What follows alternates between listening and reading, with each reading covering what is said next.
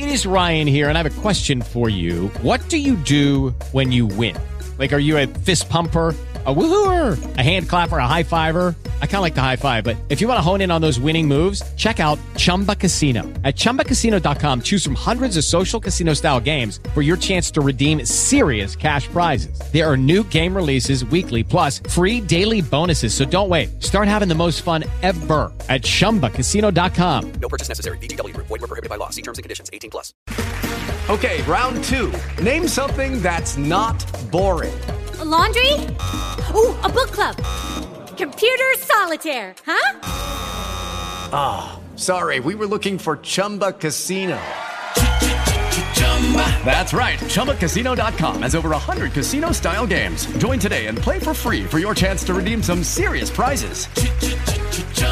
ChumbaCasino.com. No purchase necessary. Void where prohibited by law. 18+. Terms and conditions apply. See website for details. I like Corbin Burnes. He's gonna be a starter. What about Corbin Creamerman? I don't know who that is. I don't get that reference. Heir to the Creamerman Creamery.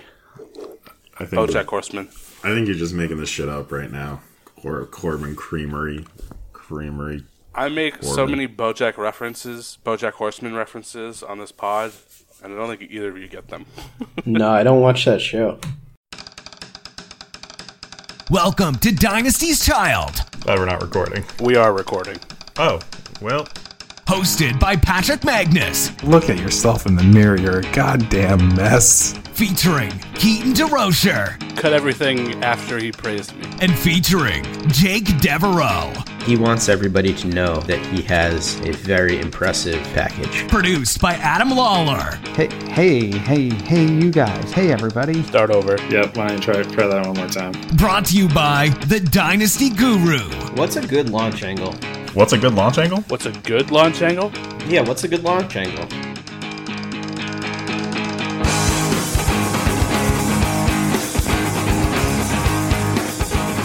What's up, nerds? Welcome to Dynasty's Child, your flagship fantasy baseball podcast for the Dynasty Guru, with a focus on Dynasty formats. I am your fill-in host again, Keaton DeRocher, because Patrick is feeling sick, although he is on the pod, just didn't want to do a whole lot of talking. That makes sense. We'll allow it. Thank you. Patrick, are you surviving? And many people have been asking us if you made it out of the bathroom okay in Japan. I did, in fact, make it out of the bathroom okay in Japan. It was a struggle, though, and I'll tell you what, those heated toilets, why does anybody even want to get out of that bathroom? Yeah, there you go. Also joined, we got ourselves a full house once again. The boys are back together. Jake Devereaux, how you doing? Doing great. I don't have a heated toilet, though, so now I'm feeling kind of jealous. Have you ever used the heated piece with a bidet? Yep. You're asking me and my butt? Just everyone in general. No, that's the dream right there. That's the throne. Listen, Japan really has toilets right. That's right in Japan's alley. I'm a big fan of heated toilets and bidets. All right. Cosign Japanese toilets. Hey, how were the games? The games were freaking awesome, and I have several takeaways.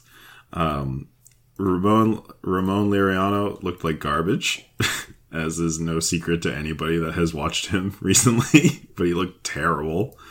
And Steven Piscotty's power is legit. That's something I took away. He has a bat that is more impressive than I thought. That was another one. I spoke with an athletics scout and just about peed my pants because I was like, oh my God, I do a Dynasty podcast, but I didn't say that out loud to him. It was pretty rad. And he told me that they were going to put Luzardo in the rotation before this injury that we'll talk about a little later, but he was going to make the team. Great. Damn. Good thing you didn't tweet that out, because you would have been wrong. I didn't. You should have. That was your perfect opportunity to use hashtag sources. Oh, fuck. Can't win them all. Did you exchange information so now you can get the inside scoop on the A's? I follow him on Twitter, but he has not tweeted a single tweet once. So like ever? Ever. Wow. It's a good thing he's on Twitter then. Oh, I also met Kaz, which is something we should talk about. I met Kaz and he was freaking awesome. He's a writer for our website, although I don't think he's written anything in a long time. He writes mostly about Japanese baseball, but he was a super cool dude, really chill, and he takes his baseball very seriously. It was cool to sit with him for a bit and watch the game because he had his stopwatch and radar gun and was taking notes, and it was cool to learn from him a bit about the game. He's really a smart dude. I should follow him on Twitter if you don't already. I agree. I got the pleasure of meeting Kaz at the White Sox Baseball Prospectus ballpark event last year. Tremendous man. Yeah. Great baseball guy. You should definitely give him a follow. I like Kaz.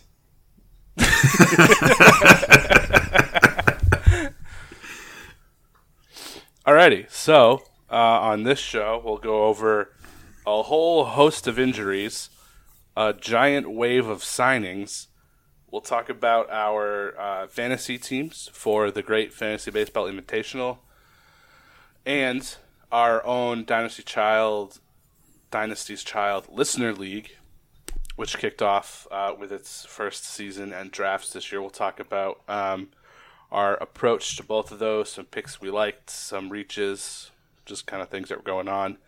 And we'll wrap it up with some listener questions. And then next week, we will begin our Top Pod Spec segment once again and start building up our 2019 bracket of Top Pod Specs. So you can look forward to that on the next pod. This is episode 69, so that one will be episode 7. Nice.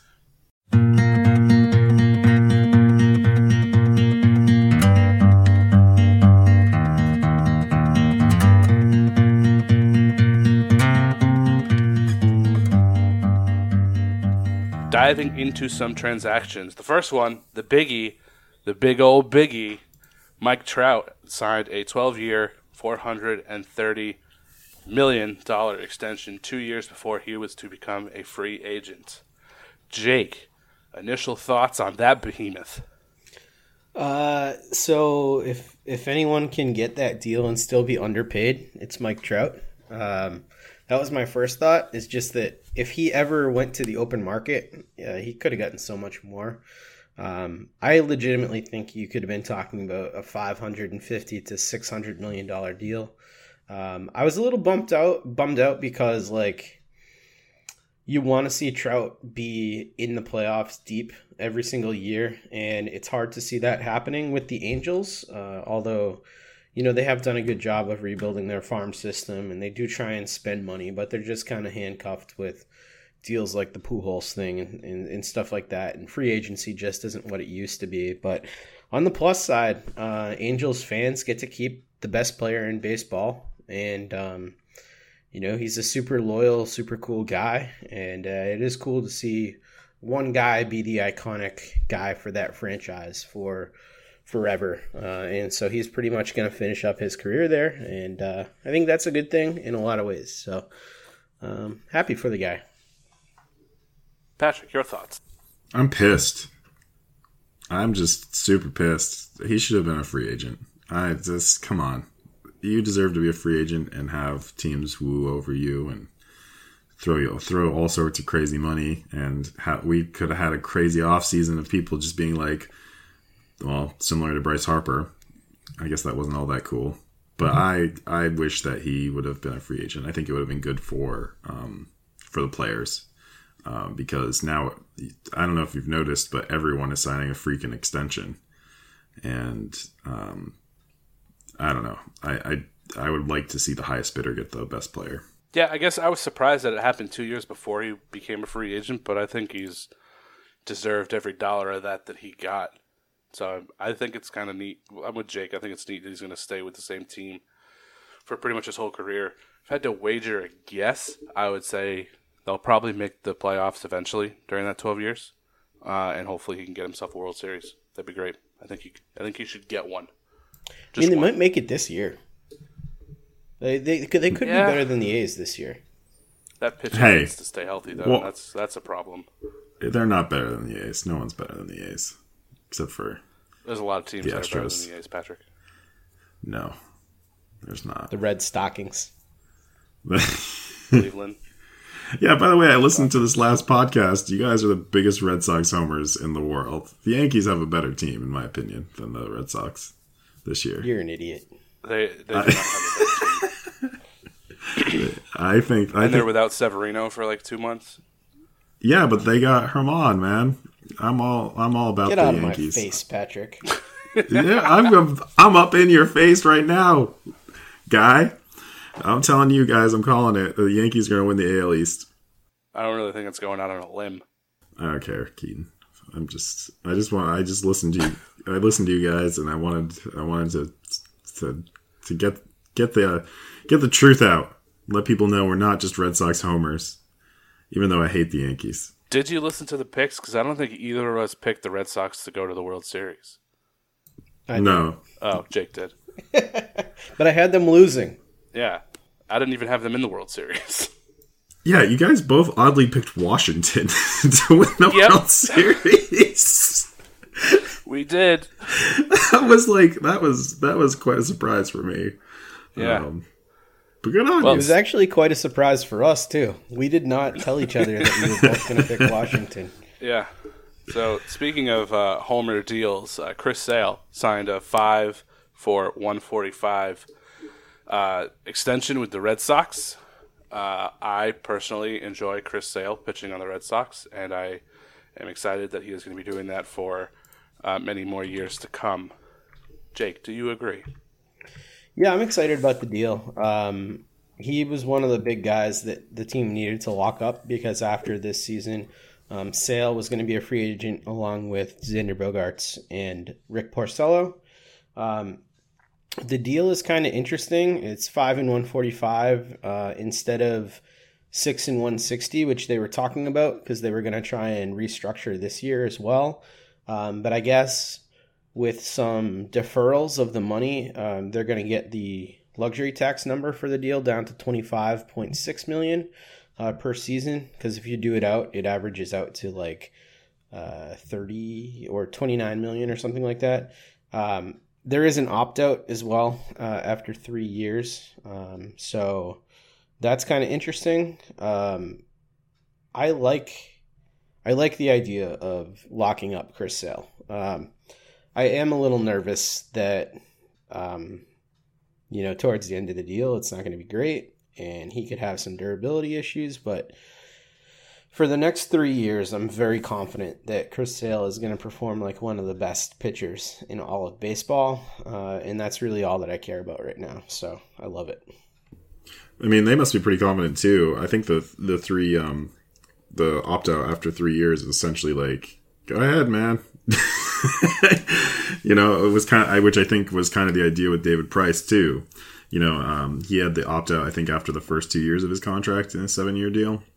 Yep. And I think the idea was like, okay, after your age, 33 season or whatever, you can pack it up and go test the free agent market and get paid somewhere else. But that didn't quite work out as planned, or at least as I thought it would. But yeah, I agree. I'm stoked to see Chris Sale in a Red Sox uniform. Every day he pitches is a event. So I'm pleased, and if he's bad at the tail end of that deal, whatever, he deserves the money, and he deserves the deal. Alex Bregman signed a 6-year, $100 million extension with the Astros. That, to me, seemed a little bit light for a player of his caliber, although he has had some injury issues. Of all the extensions that were handed out, this one and the Snell one were kind of the most confusing to me, but I wonder what you guys thought. Jake, what did you think? Sorry, I was on mute. I thought it was smart by Alex Bregman because I believe it bought out a few of his ARB years, and I'm not positive how many of those ARB years it bought out. But he gets, let me see. I don't think I can tell that on here, but he's getting a good chunk of money for years where he would have been basically fighting for his proper salary. And I believe that it was 3 years that were bought out of his arbitration. So I don't know. I'm going to try and check that while we're on here, but it's always better to have the money up front. And I think that this whole trend that we saw here just kind of speaks to what we have going on in baseball is guys are trying to get their money right now because I think that they're legitimately afraid that a labor stoppage is going to come in the next 2 years. Yeah, I agree 100%. I would say I agree with Keaton that this and the Snell deal were the sort of the most odd deals that came. They were a little odd and they were a little light, it felt like. But with Bregman, I mean, 100 mil, I guess you gotta take that. I mean, I know I would. And if it's true that it bought out the several arb years, that's even better. Yeah. So I just found it here. Mark Berman of Fox tweeted out, "Deal covers this year and 3 years he'd be eligible for arbitration. Plus the first 2 years, Alex can become a free agent." So really, all he did was delay his arbitration. His free agency by 2 years and guarantees himself $100 million. Well, then I suppose that's pretty smart, Jake, huh? I dig it. So, general philosophical question here. Do you think that the players are signing the deal because they expect guaranteed contracts are going to go away and they want to get locked into guaranteed money now? I don't know if they expect guaranteed money to go away completely, but I think that there's enough concern over the fact that there is so many free agents not getting paid. And then also, I think teams are making an effort to sort of say, hey, even though we're taking away free agency, we're paying younger players now. That's what I see a lot of these extensions as, like Brandon Lowe, Blake Snell, Alex Bregman. I see these as deals as like the team's trying to put like a sort of redeem themselves a bit, but these deals seem so team friendly. I know that for young players that they're it's great to guarantee that money, but they're still really team friendly. And I don't know. Yeah, that's where I'm at. I'm wrestling with it. I'm pissed about it in a lot of ways because I feel like I really don't like how teams are avoiding free agency and not paying players.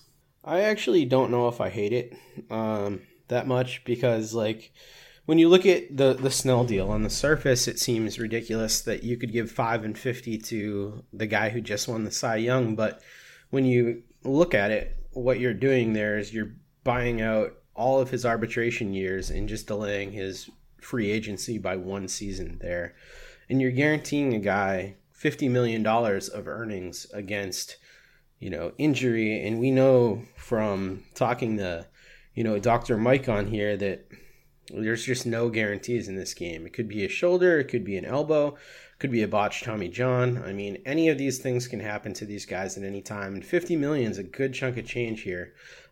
So I like it from that perspective. And also the other thing that's not talked about enough is it avoids arbitration, which itself I think can be damaging to player and team. We've seen a lot of times that team and player create a lot of animosity against one another when they go to arbitration, because essentially what you're doing is the team is arguing why they shouldn't pay you and what's wrong with you, and you're arguing for why you should get paid. And oftentimes players come out feeling worse about their team than they would have otherwise. And what this does is, they might pay a little bit more upfront for these guys and extend out that free agency a little bit, but like now the Rays or the Astros don't ever have to say anything publicly like bad about their players in arbitration. So there's something to be said for that. They should just pay them, is my opinion. I don't know. Like, you don't go to arbitration, just pay your player. I think a lot of times that, it's just, for me, the teams are the big bad corporate entity. And, like, I see them locking up younger players like this. And I just, it's great. it's great to lock up that guaranteed money, but at the same time, it's just like, how many ways can you save money? Players deserve to get paid more, in my opinion. I know that sounds ridiculous, you know, as they're millionaires, but it's millionaires versus billionaires, and I just want to see the players get as big a chunk of the pie as they can. And I feel like deals like this kind of rob them of that opportunity. And whereas I get what you're saying about sort of the relationship that comes with arbitration and the damage that it can do, then the team should just be paying their players more. That's where I'm at. Paul Goldschmidt signed an extension with his brandy new team. 5 years, $130 million. This one was probably the least surprising of all the extensions. We kind of assumed once saying... It is Ryan here, and I have a question for you. What do you do when you win? Like, are you a fist pumper? A woo-hooer, a hand clapper, a high-fiver. I kind of like the high-five, but if you want to hone in on those winning moves, check out Chumba Casino. At ChumbaCasino.com, choose from hundreds of social casino-style games for your chance to redeem serious cash prizes. There are new game releases weekly, plus free daily bonuses, so don't wait. Start having the most fun ever at ChumbaCasino.com. No purchase necessary. VGW. Void where prohibited by law. See terms and conditions. 18+. Lucky Land Casino, asking people, what's the weirdest place you've gotten lucky? Lucky? In line at the deli, I guess? Aha, in my dentist's office. More than once, actually. Do I have to say? Yes, you do. In the car, before my kids' PTA meeting. Really? Yes. Excuse me, what's the weirdest place you've gotten lucky? I never win and tell. Well, there you have it. You can get lucky anywhere, playing at LuckyLandSlots.com. Play for free right now. Are you feeling lucky? No purchase necessary. Void where prohibited by law. 18+. Terms and conditions apply. See website for details. Lewis got their paws on him. This was going to happen, right?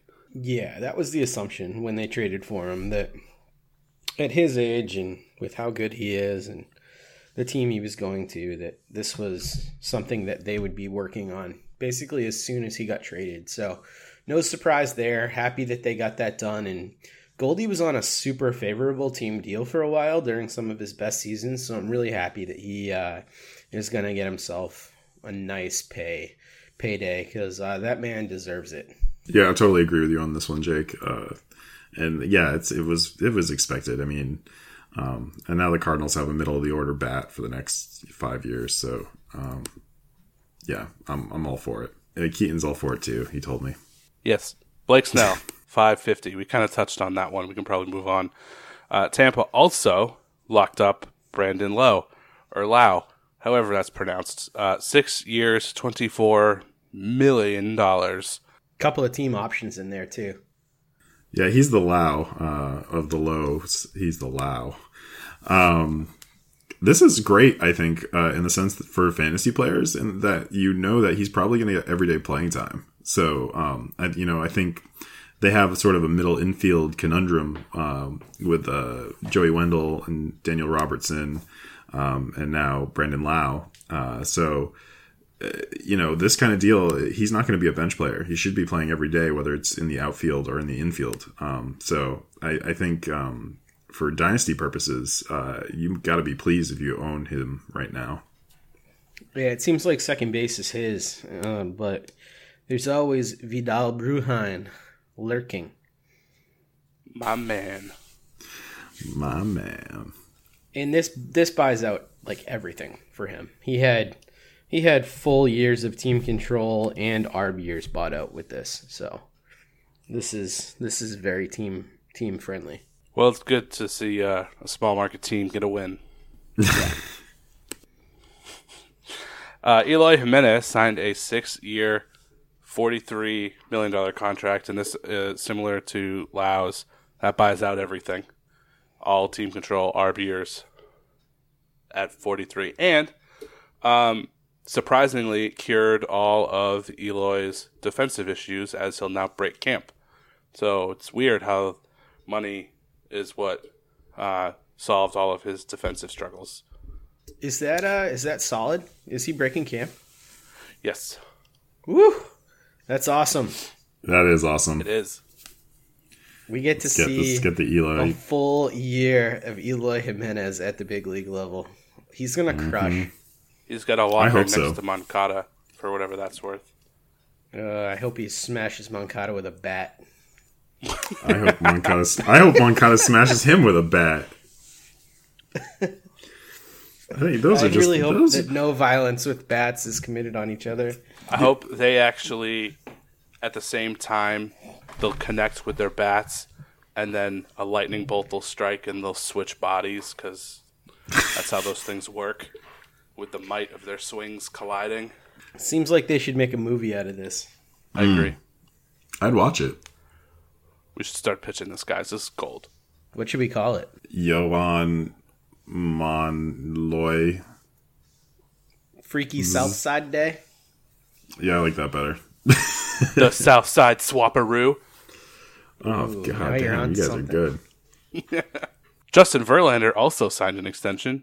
2 years, $66 million. That seems to make a whole lot of sense for the Astros. I'm on board with that.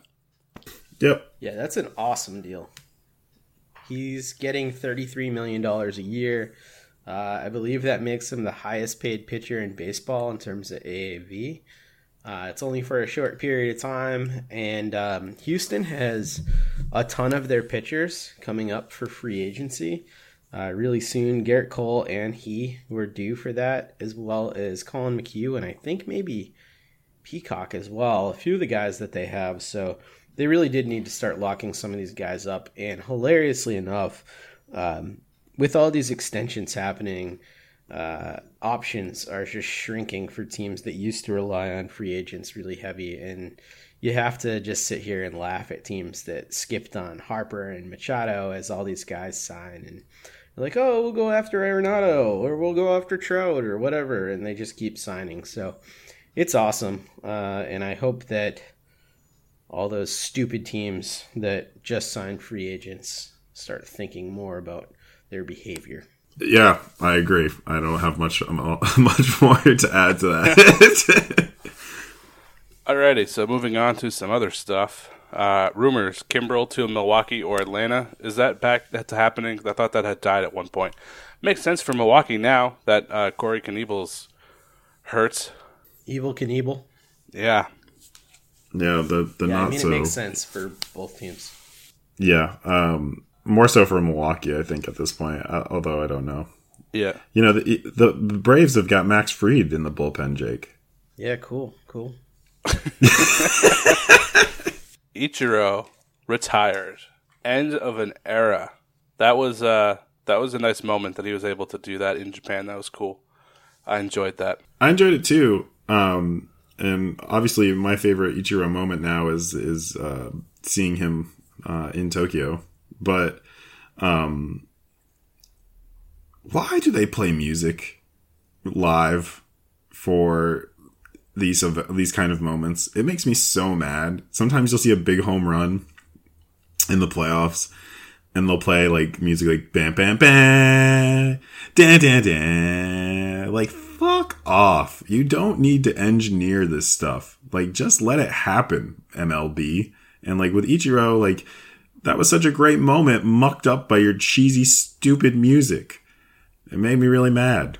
So I just sorry, I needed to get that out. I do not feel strongly about the music at all. Really? It's awful. It's so awful. It makes me so mad. Honestly, I didn't even notice it during that, like, as he's coming off and waving to the crowd and everything, until you mentioned it. I hadn't even noticed it.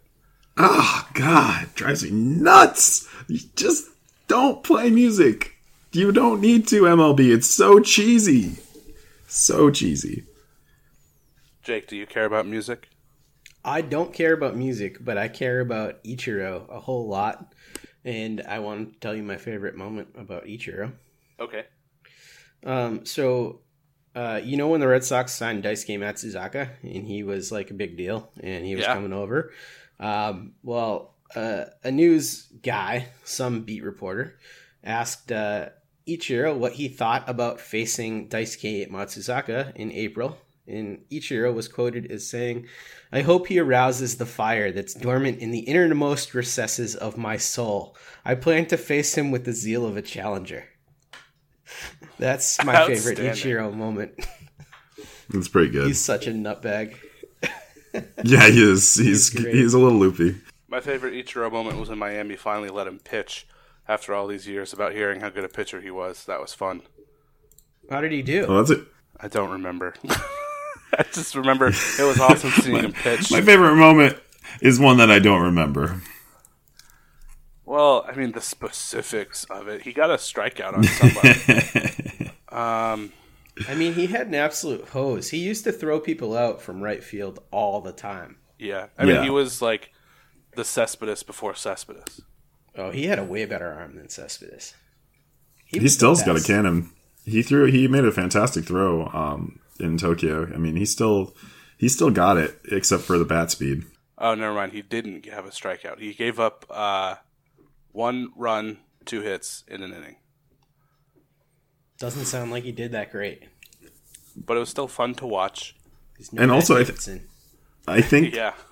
I think it made him, I think if I'm correct, that he got to play every position in the MLB. He caught? I think he did.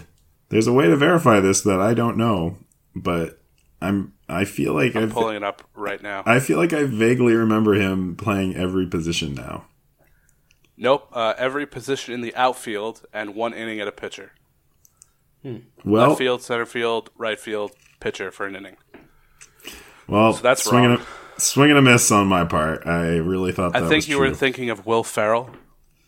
No, I wasn't thinking of Will Ferrell. I mean, I know they're very similar players, but wasn't. Hey, who invited this liar on the podcast? Yeah, right. They call me Mr. Pants on. They call me Mr. Pants on Fire. So, did you get any Ichiro swag when you were in Japan? Natalie, my wife, got a Ichiro T-shirt. I did not get any swag. Nice. Yeah, I got an Oakland Athletics hat. That was my swag. I saw you donning that hat. It looked pretty good.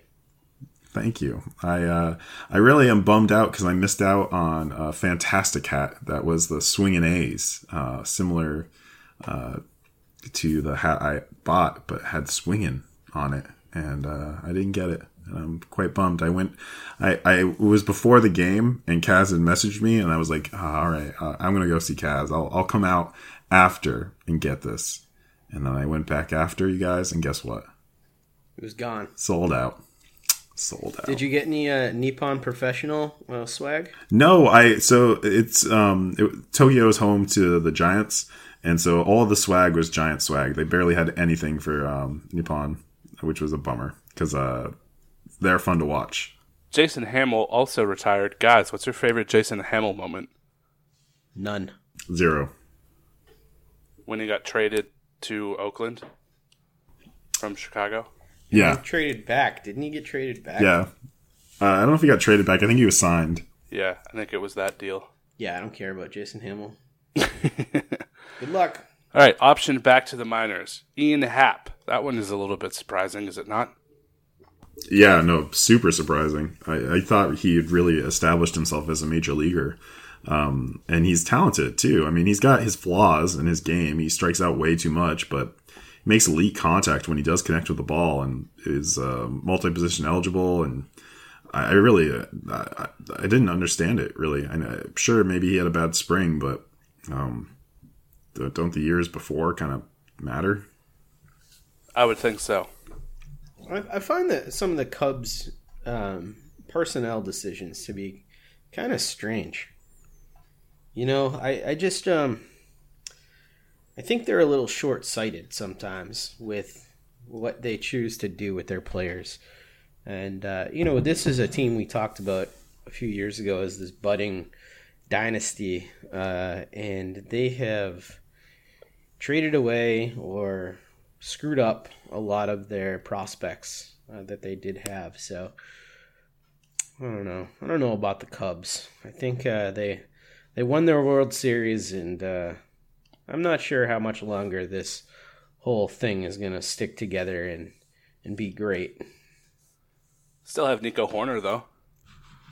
They do. Yeah, they've got Nico. Is Nico Hoerner gonna make the roster? You guys think?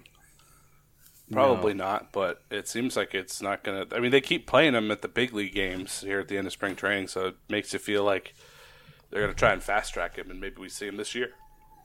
Yeah. Who knows? I think that's probably about right. Willie Calhoun, also optioned. That one was kind of surprising, too. He had himself a pretty poor spring, though. Did he come in as a chunky boy again? I don't know. The not best shape of his life, boy? No, not quite sure. Big ball chunky that. Time? Because that's his thing. Is he's a chunkster who can't really field any positions, you know? He's thick. He's thick, but he's supposed to hit. But he struggled. Tough to play the old two bag when you're thick. Yeah. I don't know. We got any recent images of him? Nope. I just ended up looking Big Ball Chunky Time again. By the way, is there a better name for a Texas ball player than Willie Calhoun? Not many. No, not unless it was Tex from Missouri. From East Westerton, Missouri. Yes, sir. What is Big Ball Chunky Time? Oh my God, you don't get that? No, I don't know what that is. It was on like the official MLB store in Korea. Yeah, on their like official MLB shop in Korea, there's like a little mural of like some memorabilia, and it says it's Big Ball Chunky Time. I don't understand what it means, but I have seen this. It's UI, but I love it. It's like a picture of different shoes with team names. Yeah. I think it's like Korea's version of Big Boy Season. It's Big Ball Chunky Time. I love it. I'm super into it. Big Ball Chunky Time. Yeah. That probably needs to be a team name. Yeah. All right. I'll take it. Winning some spots on a Major League roster. I'll just rattle them off, and then we can circle back to one that you want to touch on. Brandon Woodruff and... Peralta in Milwaukee, both getting the squad. It looks like both of them and Corbin Burnes are all going to get to start, which is fun. Jung-ho Kang got the third base job at Pittsburgh. Pete Alonso and Dom Smith both made the Mets roster. Blake Swihart going to get some legit at-bats, and Matt Wieters made the Cardinals. So, any of those things you want to talk about? Woodruff. Yeah, I'm so stoked he made it. He's like the official pitcher of the Dynasty Guru. I think every single person who played in the Great Fantasy Baseball Invitational drafted him. And I know that I got him super late as a flyer, and I was just waiting for this moment. And I think that he is like a dark horse to be the best pitcher for Milwaukee this year in their starting rotation. So I'm super stoked about this. Yeah. He's got easy gas. He's a delight to watch. If he can get that third pitch working for him, he's going to be something special, I think. In the Great Fantasy Baseball Invitational, I actually drafted Woodruff and Burnes back to back. So I'm quite pleased that they both made the rotation. Well, I'll one-up you because I drafted Woodruff, Peralta, and Burnes. Just want to make sure that all the bases is covered for who was going to get the rotation spot. That's amazing, nice. And they all made it. That worked out. Yeah, that's nice. All right. I also like Pete Alonso, though, making the Mets right out of camp. I think that's huge, and I think that's a huge statement for the Mets, too, and the new ownership, or not the new ownership, the new leadership, I should say, under Brody Van Wagenen. So, Brody, I really like that. He's gonna do some damage this year. He's a beast. Yeah, that's gonna be a fun season to watch. The Mets will make the playoffs this year. No. I mean, if the pitching staff stays healthy, I could see it. It's not outrageous. No, it's not outrageous. They've definitely got an interesting squad. The moves they made this offseason gave them an actual good lineup. I just don't have faith in the pitching staff being able to stay healthy. All right, Pete Alonso Scherzer bet. Okay, count me in. You know I'm one for gambling on this show. Yeah. Okay. Pete Alonso Scherzer bet. What's the bet? Oh, the Mets make the playoffs. Got it. You got it, Keaton. Do you have it? Pete. Lock it in. Alonso Jersey Mets make playoffs. Jake. Oh, this is great radio. Don't make playoffs. Patrick. Mm-hmm. Yeah. Crazy bet number 5. Boom. Lock that shit in. It's not crazy. It's dumb, Keaton. You're dumb. You know what they say, never bet against the Mets. That is not what they say. That is something they've never said. There's a song I like where they say, at least the Mets are getting laid. So, that's something. Okay. Huh. Yeah, how about that? Hey, Patrick, you know who's not a swinging athletic? Who's not a swinging athletic? Matt Olson, because he's hurt. Can we just take a moment here? Can we take a moment in here and just grieve? I want to just grieve over Matt Olson's lost season, and I'll talk to the listeners. Pour one out. Let me just talk to the listeners for a second. I just want to. Are you okay? It's gonna be okay. This is what baseball does. You become a masochist when you're a baseball fan, and you just have to deal with this hurt. It's going to be a season full of hurt now, because I don't think he even has a hamate bone now. I think they just took it out of his body. Is that correct, Keaton? That is correct. So, breathe easy. Sure, now you got to watch a full season of, well, it's only 4 to 6 weeks, and then he's coming back. But he's not going to be himself. He's not going to hit for power. He's not going to be who he was. Lucky Land Casino, asking people, what's the weirdest place you've gotten lucky? Lucky? In line at the deli, I guess? Aha, in my dentist's office. More than once, actually. Do I have to say? Yes, you do. In the car, before my kids' PTA meeting. Really? Yes. Excuse me, what's the weirdest place you've gotten lucky? I never win and tell. Well, there you have it. You can get lucky anywhere, playing at LuckyLandSlots.com. Play for free right now. Are you feeling lucky? No purchase necessary. Void where prohibited by law. 18 plus. Terms and conditions apply. See website for details. Purchase new wiper blades from O'Reilly Auto Parts today and we'll install them for free. See better and drive safer with O'Reilly Auto Parts. Oh, oh, oh, O'Reilly Auto Parts. And you just got to accept it. And I'm definitely not talking about myself. I'm talking to you about you and you needing to accept it, not me. Okay, there we go. Well, he's not the only injured, eh? There's Jesus Luzardo. Yeah. Way to steal my thunder, man. It was a tragic series of events, those two getting hurt. I love both those players so much. Yeah, it's not like that they were two of the more important players on the Oakland Athletics or anything.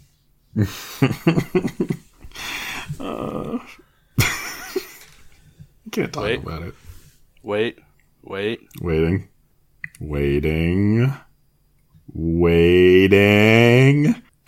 Keep waiting. I don't want to wait anymore. I feel like this bit's worn off.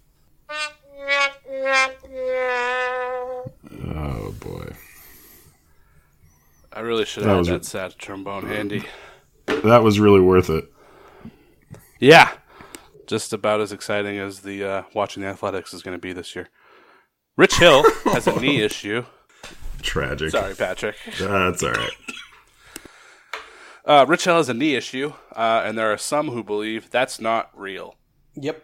Our own Mike, Dr. Mike, believes this is a bit of gamesmanship by the Los Angeles Dodgers.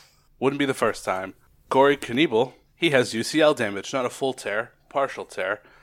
Hurry up and sign Craig Kimbrell. Agreed. Andrew Heaney, we talked about on the last pod, but still a bummer.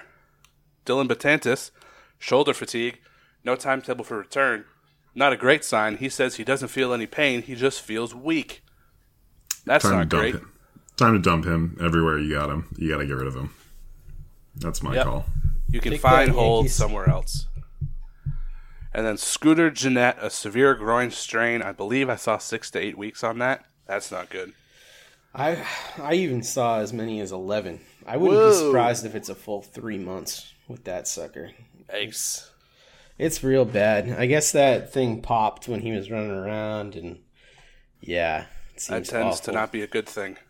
No, and you need your legs under you to hit. So it sucks because this is his year. He was about to go into free agency next year. So he could have used a big one here. But, yeah, I'm bummed. I love Scooter. Jake, can I ask you a question? Yeah. Are you sure you need your legs under you to hit? Are you sure? I am fairly positive, but there is that guy from Mario who's always on the cloud who like throws off those little spiky guys. And exactly I feel like where I was going without his legs. All right. Okay. We're on the same page then. Good. I think his name is Lakitu. My mind went to Kenny Kawaguchi. Yep, it is. Lakitu and Spiny. Kenny's in a wheelchair. Lakitu is known in Japan as Jujem. He's a fictional flying character in the Mario franchise. And he throws off Spinies. Huh. So, yeah, he doesn't need legs. The more you know. Yep. Although, Kenny Kawaguchi, I'm looking at his stats, he was a much better pitcher, apparently, than he was a hitter. He has 4 baseballs for pitching, but only 2 for hitting. So maybe that wheelchair affected him. Anyway. Could be a good bunter. Let's transition. I got it.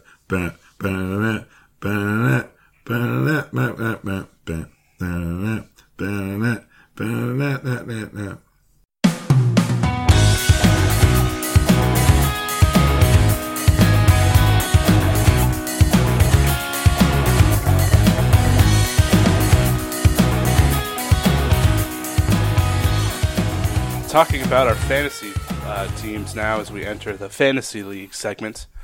We're going to talk about both our teams for the Great Fantasy Baseball Invitational and the Dynasty Child Listener League. So what we're going to do is talk about a little bit of our strategy, go around the horn, let's talk about our best values, our biggest reaches, and our favorite picks, just to give you a little bit of strategy insight into how we did. I will start with, we'll do the Great Fantasy Baseball Invitational first, and I'll start. So, we had a question a while back about what our strategy is, and for going into these drafts, I tend to just kind of take what the draft gives me, which I had noted usually leads to me losing out on saves, and that is precisely what happened.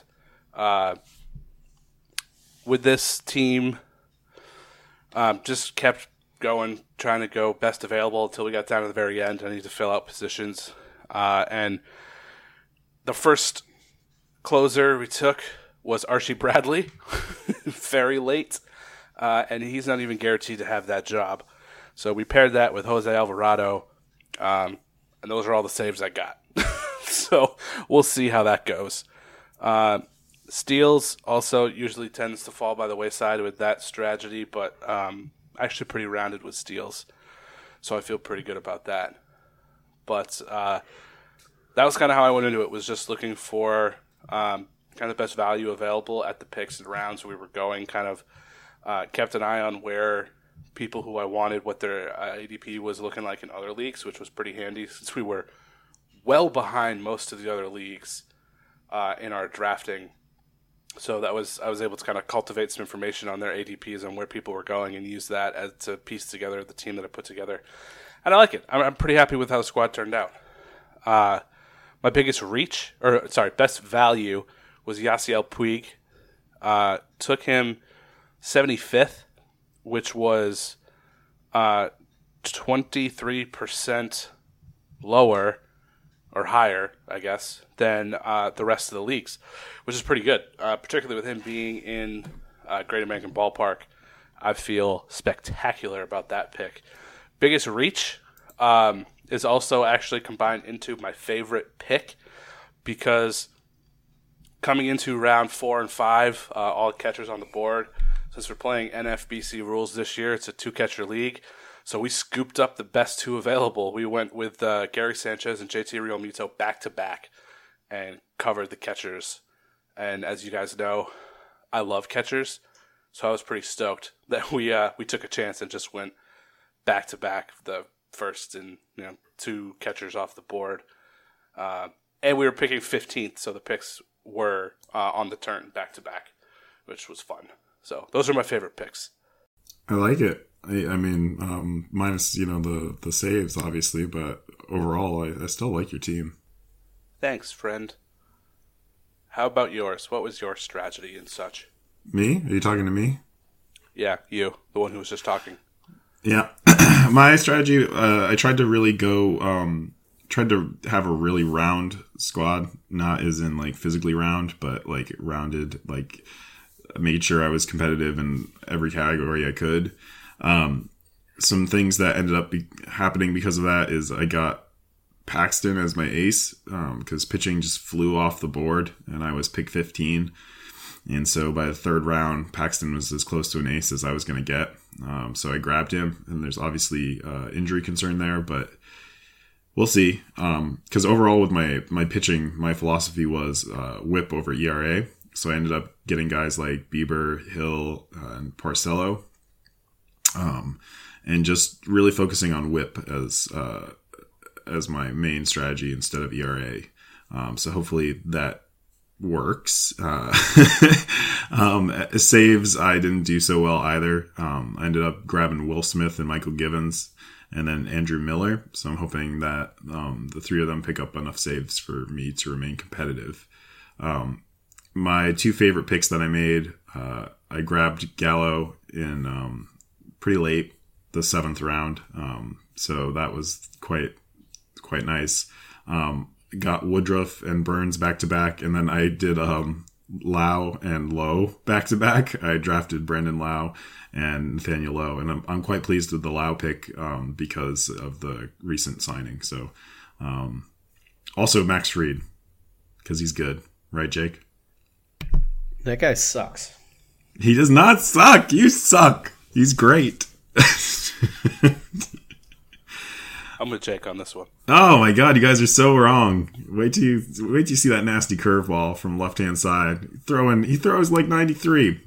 You gotta. Yeah, it's really gonna hurt when we get plugged by that 85 mile an hour fastball. Oh my god, he does not throw 85. You threw 85. Oh, no. I wish I threw 85. Anyways, that was my strategy. Jake, what did you go in with thinking? So I'm not someone who plays roto leagues almost ever. Usually play head-to-head and usually play in dynasty leagues too. So I don't play a whole lot of redraft. So this was very unfamiliar for me. So I made a very strong effort to try and draft a well-rounded team because I think that's something you can get away with in head-to-head is, you know, not focusing so much on all the different categories and things that I tend to ignore when I'm drafting in leagues that I'm familiar with is speed. I really don't chase speed much. I will oftentimes wait on pitching a little bit longer saves, kind of like Keaton, I will often wait on saves because, especially in a dynasty league, that's just something you find later. However, here I felt like I needed to be more aggressive, so I took two out of my first three picks. My second and third round picks were actually pitchers in this league. I went Snell and Kluber back to back, which was a little unusual for me. And I tried to draft players with speed. However, that quickly fell apart for me. After taking bets with the first pick, I just kept missing on guys who had a speed component to their game almost every time. So I really didn't end up with much speed on my team, which is certainly going to be the biggest weakness.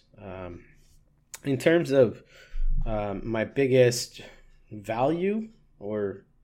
Is it value or reach? Which one of these do I do first? What are your heart desires? By the numbers, my biggest value was Corey Kluber, who I got at 21% better than the average. I got him in the third round with the 32nd pick. But I actually think that my biggest value might have been Randal Grichuk, who I got all the way down at pick 212, and I think that Grich is a guy who's going to play every day and hit 30 home runs, so I think he's going to be really valuable in this format, so I was psyched about getting him. My biggest reach The computers tell me it was Odubel Herrera, whom I picked 209, which is 15% higher than other people. But again, I kind of feel like it was Josh Donaldson, whom I picked 89th overall. Josh Donaldson's a guy I own in a ton of leagues this year, and someone who I think is going to return really high value. I took him in the 6th round. I think he's going to have a huge year, and I like that he's on a one-year deal. And my favorite pick is definitely Brandon Woodruff, because I took Woodruff, I took him all the way down in the 22nd round, 329th overall, and I think that that is going to end up being one of the better picks that I made. So overall, how do we feel about our squads? League champion, overall champion, contender. Jake, where do you feel your squad sits? I don't have my usual bravado with this particular team, just because I'm so unfamiliar with the format. But I do think that I'm going to be in the running to win my league. That's my goal. My goal is certainly not to, be one of the better teams in the entire tournament. But if I could win my league, I'd feel really good about that. And I think I constructed a team that can do it. I agree. I think I'm in the same place. And this team, so I was actually the only one from the Dynasty Guru that was in it last season. Paul was in it last season, but it wasn't for the Dynasty Guru, so we're not going to count him. And my draft was terrible. It was a freaking nightmare. I took a lot of chances on guys that did not pan out. I kind of panicked because, like you said, Jake, normally I don't do roto and I don't do redraft, and this was both of those. And I just had a god-awful draft. So I feel much better about this squad, and I think that I can contend for the league title in League 18 and maybe finish the best out of all of the TDG writers we got going here. Well, you're wrong because I'm going to finish above you, but I feel really confident about my team. I expect to be in the running to win my league, and I'm hoping to place within the top 50 of the whole dig. So I feel pretty confident. I like my team a lot. I would say you are confident, yeah. Patrick finished 54th on their rank projections. I finished 150, and you finished 274, Keaton. Oh, yeah. The pitching staff that I have is all luck. It's either going to work, and it's going to work like a charm, or it is going to be an absolute disaster. But the projections do not like my pitching. That's for sure. Patrick, it has you being weak in runs and wins, and it has Keaton. Where are you? You are has you weak in a lot. Yeah, the pitching staff is going to be fun to watch. Yeah, basically has you as really solid in home runs and runs, and everything else is kind of a weakness. And for me, it has me weak in home runs, RBI, and stolen bases, and strong in everything else. So, which is weird because, I think they're assuming that guys who I think are going to have good years are going to have shit years. I think they're assuming that we're not going to get a big season from Josh Donaldson and George Springer and, a lot of the guys that I drafted who I think are going to supply my power. So, who knows? We're going to have to see. Yeah, well, you know what they say about computers. What? Fuck them. They were made to be broken. Oh. That's much nicer. Yeah. All right. Well, all right. So that's a good segue into the wonderful Dynasty's Child Listeners League. And so I'll kick it off again with that. But one thing we did want to know, all three of us noted that the fun part about drafting with a bunch of people who listen to your fantasy advice is that they end up taking all the players that you want. So this made for a very interesting draft and a lot of guys that we thought we could get later went a lot earlier and we were kind of bummed about. I lost out on my boy Vidal Bruján. I was a little broken up about that, but we soldier on. As far as the strategy for this one, I had absolutely none. I had a couple people reach out to me and ask me what the fuck I was doing in this draft, because I started off with 5 of my first 6 picks were pitchers. And my strategy was I just wanted to get guys that I didn't have shares of that I really wanted to own. And so my draft started out as such. I was a little concerned for you. I was like, what are you doing with all these young pitchers? You're just asking for a heartbreak. Oh, yeah. Yeah, no, for sure. I went with Bregman first. So I was drafting this 20-team league, 5x5 with saves plus holds and OBP. And so I was drafting from the 9-hole. First pick, Bregman, felt fine with that. And then I rattled off Walker Buehler, Jack Flaherty, Michael Kopech, Brent Honeywell, all just in the next group of picks because I wanted to own them. So I reached super high to get them and really baffled several people with what that approach was. But and then I followed that up with Austin Meadows and Francisco Mejia and AJ Puck. So I don't even know how to exactly describe what I did with this draft, but it just throughout the entire draft, it was just hashtag get your guy. That was pretty much my approach to this one. So my biggest reach is probably all of those pitchers, I would say. And then my favorite picks is, again, probably all those pitchers. So I'm ready to have a blast in this league in a couple of years when they're all playing. Sure like your pitchers. What's that? I really like your pitchers. Yeah, it's going to be fun, as long as they don't all die. Yeah, you're definitely going to lose one of them. You're going to get heartbreak somewhere. Your team is really interesting to me. I love my favorite pick you made is Gurriel Jr., I think. That was kind of a late sneaky grab. Yeah, you got my boy Teoscar on there. Your boy Austin Meadows. Yep. How's that Greg Bird share going to work out for you? Oh, yeah. I mean, apparently he's going to make the opening day squad. So I guess there's that. Yeah, I saw that even though What's-His-Face said that only one of them was going to make it, they both, Voit and Bird, both had really good springs, and now they're going to carry them both. Interesting. Well, yeah. Then the Voit-Bird drama continues. Yep.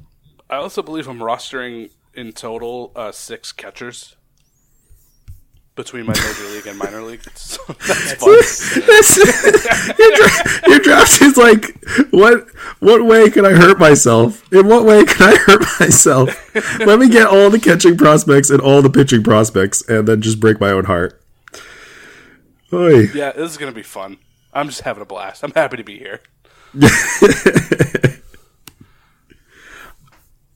I went typical Patrick in this draft where it was bats, and then went with pitching late.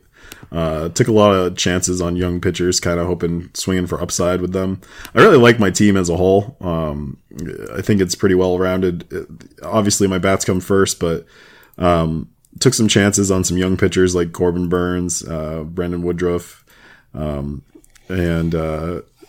I don't know if you noticed, Jake, but I drafted Max Fried just so you could be jealous that he's on my team. It worked so well. I've been shaking my fist at you since. My team name is No Dynasty Olfer Old Men, also inspired by Jake, because Jake just drafts old men. Your whole team is an affront to me. It is a little bit, in some sense, yes. But I went with Acuna, third overall. I just think that he's got the speed and power balance that's right underneath Betts and Trout, and worth a third pick.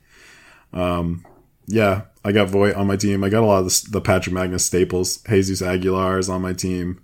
Really like Drag. I think I got Seager in the 3rd round or 4th round. Pretty happy with that. And prospects are kind of meh, to be honest with you. But I did score Darwinzon Hernandez on the pod live, so I'll take it. Yeah, that was awesome. That's a good pick. Thanks. Your team is befuddling to me, but you drafted the anti-me team, so I think that is something that was very much on purpose. Yeah, I mean, no dynasty for old men. Yeah, it is the anti-you team for sure. I think that I'll do well offensively. I really need things to break right with my pitching to have any chance. Colin McHugh has got to be good. Ronaldo Lopez has got to be good somehow. Kenta Maeda needs to pitch the entire year. Corbin Burnes can't struggle at all. You know, my pitching is a mess. But if it breaks right, pitchers, Patrick, I got you. Well, I got some. Really does have get some late deals. I thought in Barreto and Didi Gregorius. I thought those two guys, they fell quite late. Didi especially, I have him in my top 10 for dynasty shortstops. So I got him quite late. I know he's injured; he's going to miss half the season, but it felt like a steal to me. So actually, you know, if you're looking for a young shortstop, Keaton, maybe we can make a deal. I'm currently starting Dansby Swanson. Well, maybe we can make a deal.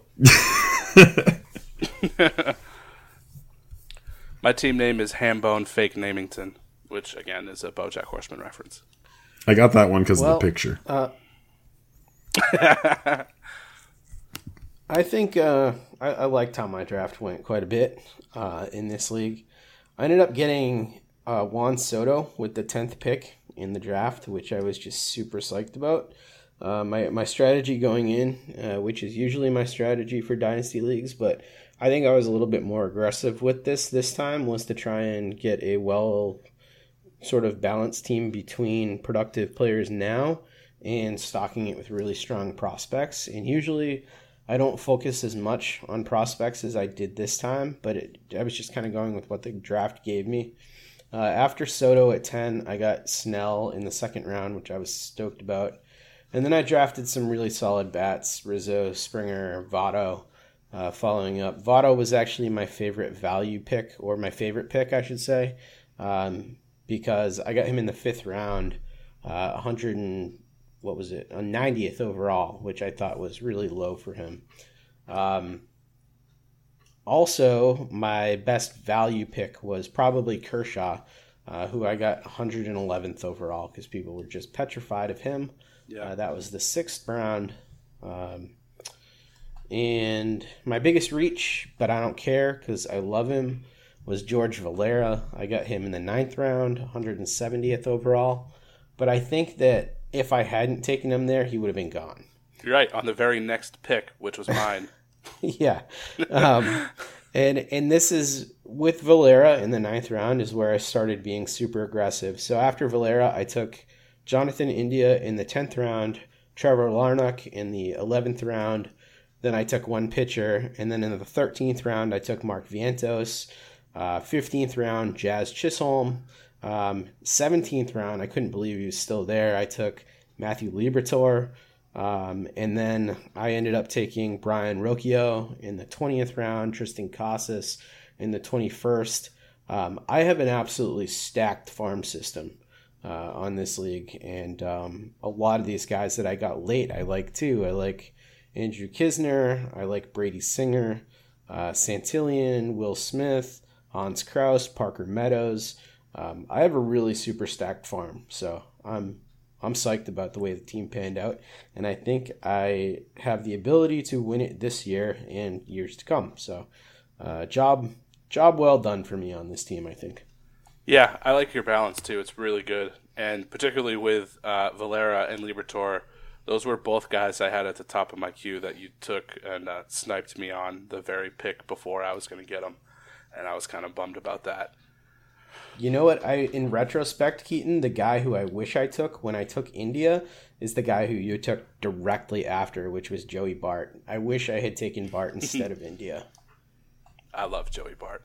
I know you do. You own him in every single league I'm in with you. Yep. I wish I could own him in every single league, but I'm in those leagues with Keaton, so. Yep. Patrick, were you surprised on how aggressive I was on prospects in this league? I was a little surprised. I'm not quite as high on your team as you and Keaton are. I like your bats a lot, and I love your farm system, but I think your pitching is kind of suspect outside of Snell, obviously. But Julio Teheran and, Rick Porcello, as much as I love him, that's a 4 ERA or close to it. I'm not a believer in Mike Minor. So I kind of feel like your starting pitchers are suspect, which obviously you can move these prospects and maybe get yourself something better. But love your bats, though. Thanks, man. So, Jake, what's your team name? I think it's going to have to be that Korean baseball ad. Big ball chunk of time. Big ball yes. Chunk of time. Absolutely. I like it. Yeah.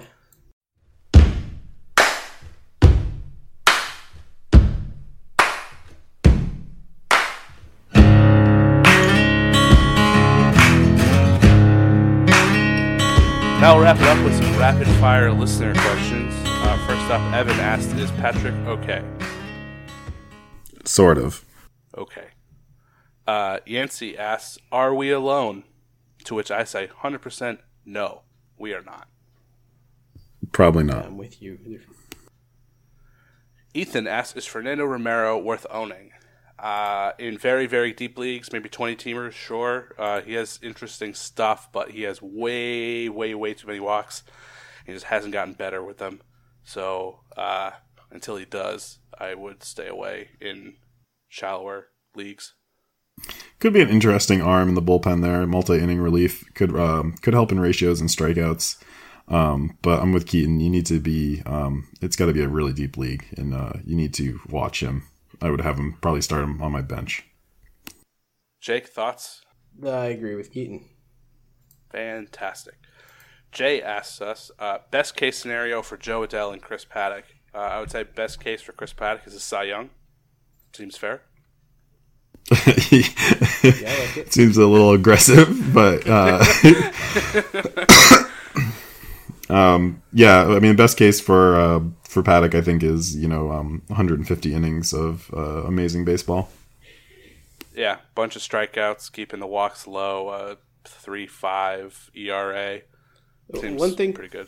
One thing to note about Paddock, though, is as excited as we are about him, he didn't throw a ton of innings last year, so he's going to be on a pretty strict innings limit, I'd assume.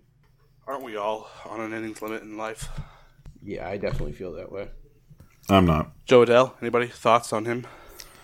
No, not really. I mean, he's a fantastic baseball player. I'm worried about the K's. He needs more time in the minors, in my opinion. I don't think he's ready for major leagues. So... if he was to get the call this year, I'm not expecting him to be a dominant force in the majors. I agree.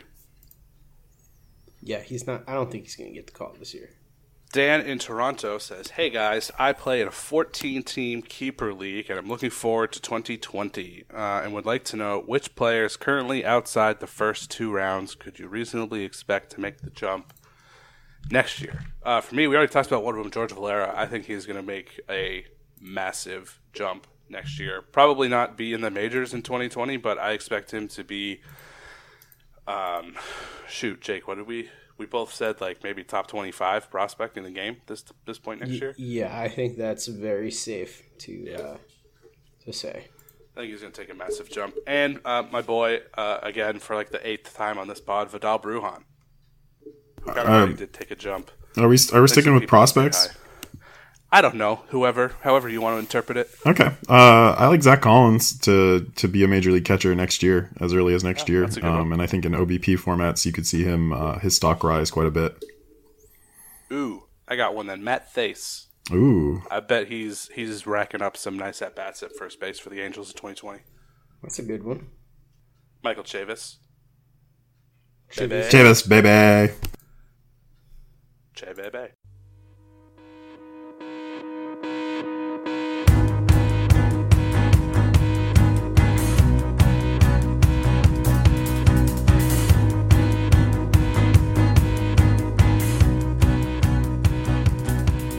All right, well, that'll do it.